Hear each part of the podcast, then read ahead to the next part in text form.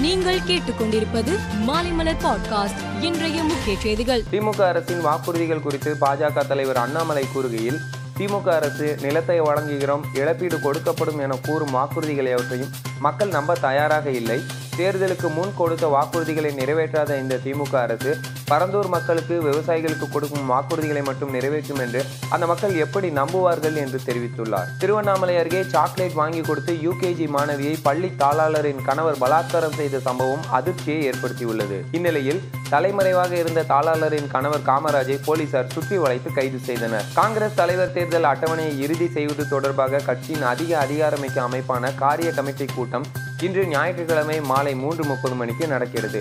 வெளிநாட்டில் இருந்தவாறு சோனியா காந்தியும் ராகுல் பிரியங்காவும் இதில் காணொலி காட்சி வழியாக கலந்து கொள்கிறார்கள் என தகவல்கள் வெளியாகியுள்ளன. மத்திய சாலை போக்குவரத்து துறை மந்திரி நிதின் கட்கரி கூறுகையில் நமது மக்கள் தொகையில் அறுபத்தி ஐந்து சதவீதம் முதல் எழுபது சதவீதம் பேர் விவசாயத்தை சார்ந்துள்ள நிலையில் சர்க்கரை ஆலைகளும் விவசாயிகளும் நாட்டின் வளர்ச்சி இயந்திரம்.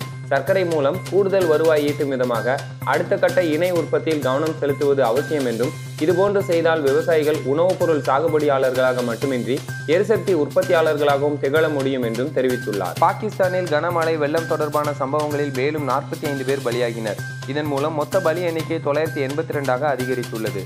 அதேபோல் கடந்த இருபத்தி நான்கு மணி நேரத்தில் கனமழை வெள்ளம் தொடர்பான சம்பவங்களில் நூற்று பதிமூன்று பேருக்கு பலத்த காயங்களும் ஆயிரத்தி நானூற்றி ஐம்பத்தி ஆறு பேருக்கு லேசான காயங்களும் ஏற்பட்டதாக தெரிவிக்கப்பட்டுள்ளது. உக்ரைனிலிருந்து ரஷ்யாவிற்கு வரும் மக்களுக்கு நிதியுதவி வழங்கும் ஆணையை ரஷ்ய அதிபர் விளாடிமிர் புதின் பிறப்பித்துள்ளார்.